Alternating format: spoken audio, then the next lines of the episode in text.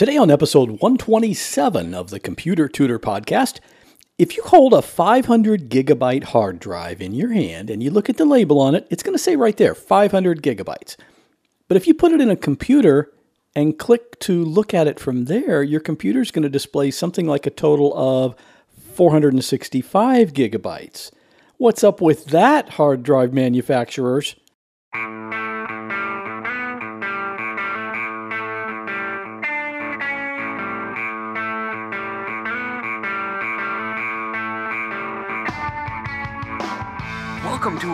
Episode of The Computer Tutor tips, tricks, and advice from a computer pro without all the tech talk. And now, here is your computer tutor, Scott Johnson. Good morning, my friend. Yeah, I'm talking to you. This is the Computer Tutor Podcast, and I'm your personal computer tutor, Scott Johnson. Now, if you're new to the show, this is the show where we talk about computer stuff, but we talk about it in simple language, not geek language like today's show, which is about computer hard drives. You're not going to hear me talking about the actuator arm, even though that's a critical part of the hard drive, because no one cares about that. You just want your hard drive to be the right size and do what you want it to do. And if your computer has a problem, I'm your guy. I can most likely fix it remotely so you don't even have to bring it to a shop. Just give me a call, 727 254 9078, or email me at pctutor at gmail.com. And today's computer tip can be seen at my website at computertutorflorida.com forward slash 127. So let's get started. Are we getting scammed by the hard drive manufacturers? I'm talking about Western Digital, Seagate, Toshiba, Samsung, all the big name companies that make computer hard drives. When they sell us a hard drive that's a certain size, and our computer says it has less space than what it's supposed to have, are we, as consumers, once again being ripped off? Well, the answer to that is no. We are not being scammed or ripped off or cheated. So before you start thinking evil thoughts about those hard drive companies, let's take a look at what's going on. Now, here's a quick summary of what I'm talking about in case you're confused about this. If you go to your Windows computer right now Hold down the Windows key in the lower left area of the keyboard. It's got a little Microsoft logo. And while you're holding that down, tap the letter E. That brings up a little window called Windows Explorer, and it's going to display the various drives on your computer. Usually the hard drive is letter C. So if you do a right click on the C drive icon and choose Properties, you're going to see a little pie chart that shows your hard drive space visually. You'll also see some numbers. You're going to see used space, free space, and capacity. Now, the one we're talking about today is capacity. That means the overall usable space on the drive.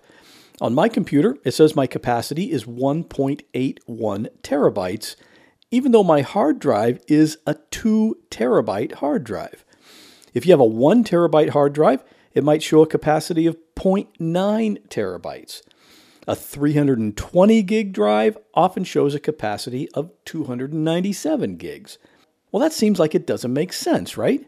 And that's what prompted Preston to send me this question by email recently.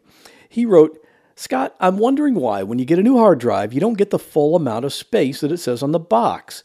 When I got my PC a few years ago, it said I had a 500 gigabyte hard drive, but when I look at the drive, it only says I have 465 gigabytes. Well, it turns out there are actually a few reasons why this is happening. One reason is something called a hidden partition on the hard drive. This just means that space is taken up by something else, but it's not immediately seen when you just look at the capacity of the drive. A very common type of hidden partition is called the recovery partition. And you've actually probably seen evidence of this, even if you didn't know what it was when you saw it. You might notice when you first turn on your computer before it actually gets to Windows, there are a few messages on the screen, and one of them could be something like telling you to hit F10 for recovery options. Well, different computers use different keys for this, and some don't have this option at all. But this just allows you to access that recovery partition in case you need to reinstall Windows. It's one of those things you hope you never really need to use, but if it's there, it's taking up some space on your hard drive, and that affects the overall capacity that's shown. Another reason for the difference in capacity is a little thing called system restore. Well, System Restore is a feature in Windows that lets you take your computer back to the state it was in on a certain date in the past, like three days ago or a week ago. It's actually a pretty handy thing. It can be a lifesaver if Windows gets really messed up. Well, think about the storage space that's needed to contain a complete picture of your computer the way it was a week ago. That's space that's used up on your hard drive. Now, what if you have two system restore dates stored on your computer, even more space? And I've seen some computers where they have 10 or 15 previous dates stored.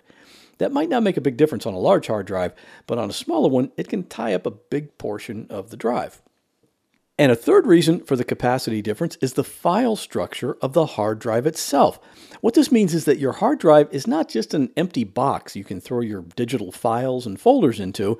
It has to keep all of your data stored in an organized manner so that when you need something, it shows you the right thing. Think of it like this I want you to picture a four drawer file cabinet. You've seen these, they're about five feet tall. You might have one in your office where you work. Now I want you to picture that file cabinet without any drawers. The only way you can put your files in is a big hole in the top. So you keep all of your important files in there just by dropping them down the hole from the top. Now, the only good thing about this setup is that you can use the entire space inside the filing cabinet, 100% of it.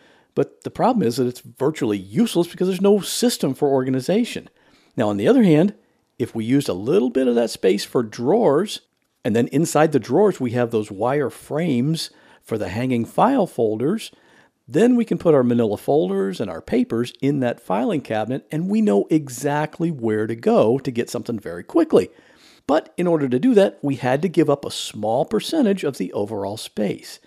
Well, that's kind of how your hard drive works. You don't want to go to your computer and ask for a picture of your daughter's wedding and have your computer pop up and show you your tax return. That obviously would not work. So the hard drive includes a file storage system to keep everything organized, and that's a good thing, even though it uses up a little bit of the overall space on the drive. So now you know why your hard drive might display a storage size different from what you think it should be. There actually are a couple other technical reasons for it, but I'm not going to go into that. They're so boring they'd probably put you right to sleep, and you might be driving right now, so we're not going to take that chance. But before I close up this episode, I do want to read a couple of things I got this week.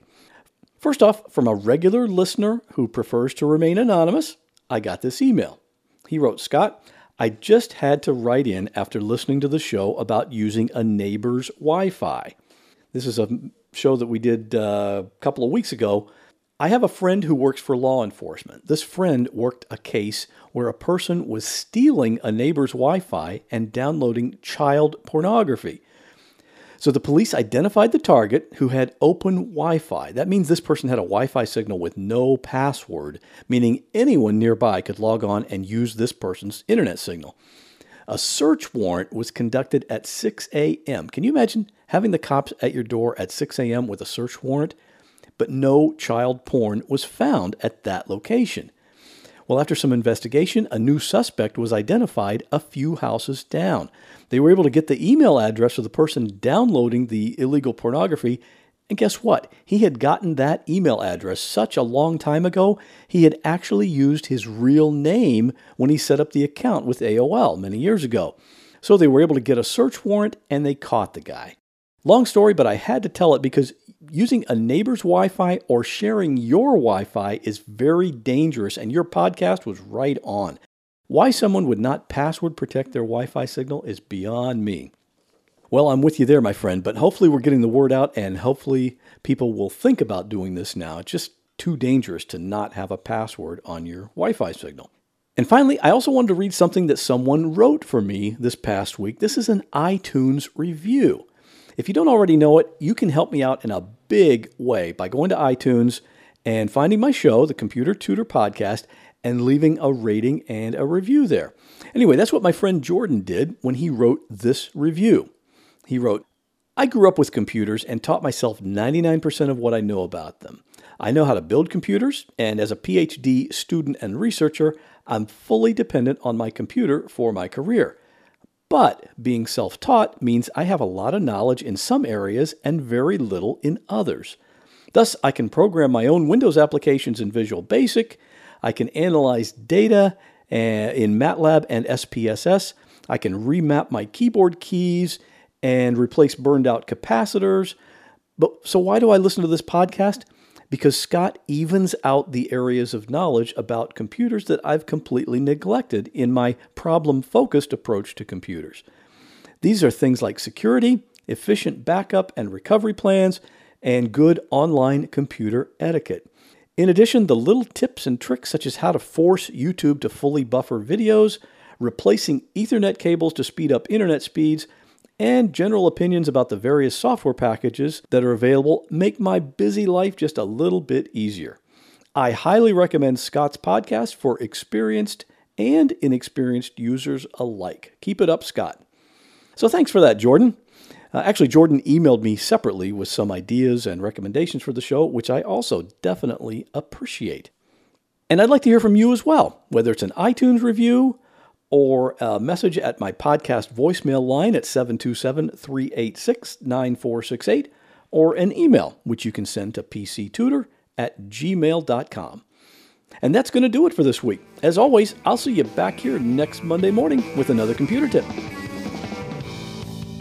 Well, that wraps up this episode of the Computer Tutor Podcast. I hope you enjoyed it. If you'd like to contact me with a question, a comment, or a suggestion for a future topic, you're welcome to do so at my website, computertutorflorida.com. And while you're there, sign up for my free Monday morning email newsletter. If you have a computer problem, give me a call at 727 254 9078. In many cases, I can take care of a problem remotely, so it doesn't matter if you're here in Florida, up in Maine, or way out in California. I'd love to help. Thanks again for listening and have a great week. God bless.